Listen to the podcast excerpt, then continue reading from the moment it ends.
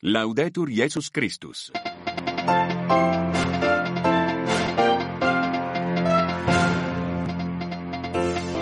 Nuovo appuntamento con l'informazione della Radio Vaticana e i titoli di oggi, mercoledì 21 febbraio. Alexei Navalny ucciso con la tecnica del pugno al cuore. La madre del dissidente denuncia la Russia. In arrivo sanzioni a Mosca anche per il conflitto con l'Ucraina. Medio Oriente, nuovi raid israeliani su Gaza, oltre 80 le vittime, razzi sul Libano e su un quartiere di Damasco. Save the Children. Drammatica la situazione per i bambini. Al via, nella Basilica Vaticana, i lavori di restauro del baldacchino di San Pietro realizzato dal Bernini. Sarà pronto, dice padre Fortunato, per il giubileo. Bentrovati all'ascolto da Cecilia Seppia. L'oppositore russo Alexei Navalny sarebbe stato ucciso con un pugno al cuore, una tecnica che una volta veniva insegnata agli agenti delle forze speciali del KGB dopo essere stato esposto a condizioni di gelo, lo rivela al Time l'attivista russo per i diritti umani Oseshkin. Il governo britannico sanziona sei presunti responsabili.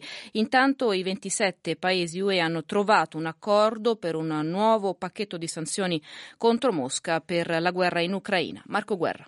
La morte di Navalny allarga il solco tra l'Occidente e Mosca. Il governo britannico ha annunciato sanzioni su sei funzionari russi additati come presunti responsabili della morte del dissidente in un carcere nell'Artico. Si tratta del comandante della colonia penale siberiana e di altri cinque funzionari. Le accuse durissime arrivano dal dissidente Osechin che gestisce il sito gulag.net, secondo il quale Navalny sarebbe stato ucciso con un pugno al cuore in perfetto stile KGB, dopo aver passato più di due ore all'aperto con temperature sotto lo zero e questa mattina gli ambasciatori dei 27 paesi UE hanno trovato un accordo sul tredicesimo pacchetto di sanzioni alla Russia che sarà approvato sabato 24. Intanto alta tensione anche al vertice G20 di Rio de Janeiro, a margine del quale il ministro degli esteri russo Lavrov ha detto che parlare di Ucraina è inaccettabile e che né Kiev né l'Occidente vogliono risolvere il conflitto, quindi l'operazione speciale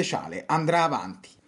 Ci spostiamo in Medio Oriente dove proseguono i raid di Israele nonostante si intravedano spiragli nei colloqui con Hamas per la liberazione degli ostaggi. Nelle ultime 24 ore oltre 80 le vittime nella striscia, tra cui anche familiari dell'ONG Medici Senza Frontiere. Un morto e un ferito in Libano per, un raid al confine con il paese dei Cedri. Forte la denuncia dell'Egitto al Tribunale dell'AIA.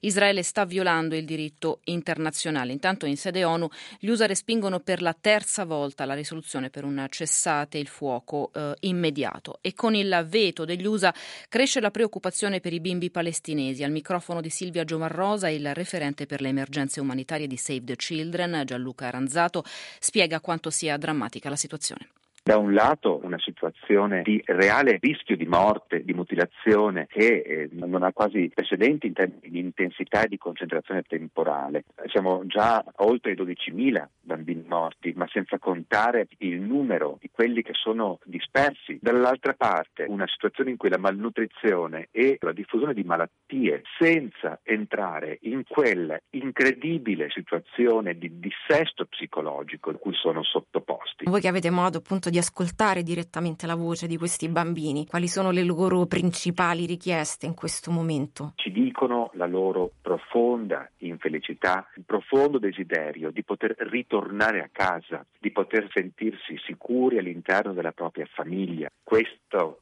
è quello che i bambini vogliono e questo è quello che specialmente quelli che hanno responsabilità dovrebbero avere al centro di qualsiasi agenda. Le forze israeliane hanno lanciato anche un attacco su un quartiere di Damasco in Siria, nel mirino una palazzina di dieci piani, due al momento le vittime. L'Osservatorio siriano per i diritti umani parla di un assassinio mirato ad una o più personalità iraniane. Voltiamo decisamente pagina, proseguono in Vaticano gli esercizi spirituali per la Quaresima alla presenza di Papa Francesco. Sul nostro sito le meditazioni del predicatore della Casa Pontificia, il cardinale Raniero, canta la messa. Ascoltiamo uno stralcio di quella odierna. La parola da masticare oggi è la domanda che Gesù rivolse alla sorella di Lazzaro davanti alla tomba del fratello morto. Credi tu?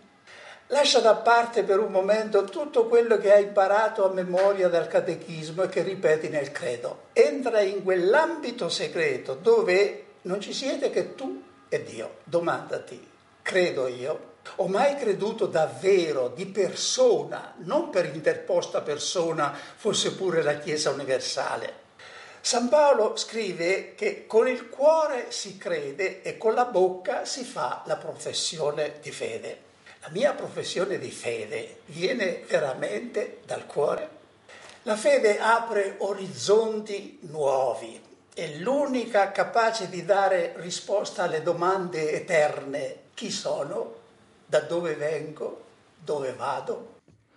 Presentate oggi nella Basilica Vaticana le fasi di preparazione al restauro del baldacchino di San Pietro. I lavori saranno completati entro l'inizio del Giubileo e non impatteranno sullo svolgimento delle celebrazioni. Gli ultimi interventi erano stati eseguiti nel Settecento. Tra i presenti in Basilica padre Enzo Fortunato, direttore della comunicazione della Basilica, Maria Milvia Morcioano lo ha intervistato. Questo luogo è il cardine della Basilica.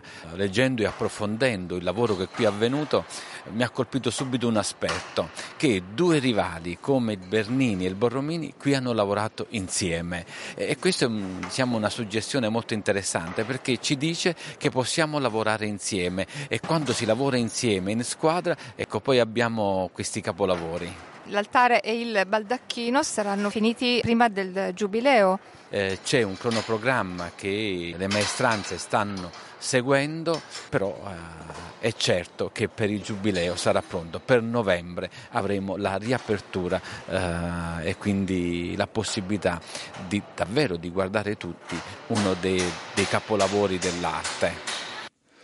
L'arcidiocesi dell'Aquila si sta preparando al giubileo del 2025 con un anno dedicato alla preghiera e al perdono e dopo il prolungamento della perdonanza celestiniana voluta dal Papa, la penitenzieria apostolica ha concesso un ulteriore anno di indulgenza a quanti visiteranno la Basilica di Santa Maria di Colle Maggio.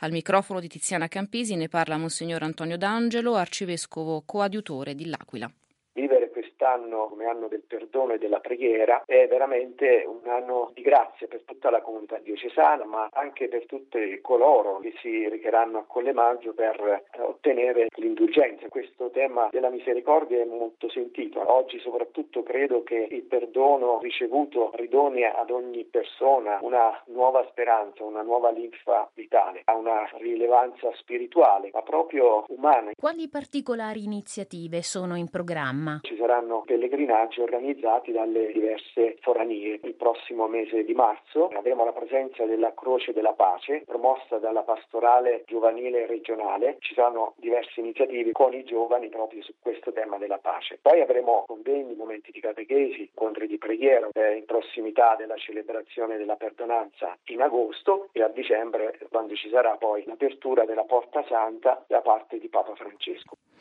Questa sera a Roma, nella Basilica di San Giovanni Laterano, primo appuntamento con le avventure di Pinocchio, ovvero il dramma della libertà, una iniziativa promossa dalla Diocesi per il cammino quaresimale. Cinque incontri aperti da Don Fabio Rosini e con le conclusioni del cardinale vicario Angelo De Donatis. Le riflessioni sono invece a cura di Franco Nembrini, professore e saggista. Marina Tomarro lo ha intervistato. La vicenda di Pinocchio è veramente sotto il velo della fiaba il racconto del cammino dell'uomo, così come la tradizione cristiana ce lo ha consegnato e lo abbiamo ricevuto. È un tentativo, ironico come tutti i tentativi, ma funziona e lo dico per l'esperienza di 40 anni di lettura di Pinocchio quando insegnavo religione o letteratura, insomma, funziona, incuriosisce e ha tanto da dire. La figura di Pinocchio va crescendo, è un po' la parabola della vita dell'uomo. Esattamente questo, con quel grandioso finale, dove c'è una sorta di inversione dei ruoli e Pinocchio diventa in qualche modo padre di suo padre, che invece tende a cedere al cinismo e alla disperazione, è proprio il figlio che invece gli fa coraggio e lo invita a lanciarsi di nuovo nell'avventura della vita. Un ateo che scrive una favola che vuole essere almeno laica e invece quasi senza accorgersene reintroduce a ogni passo un linguaggio che ci è assolutamente familiare.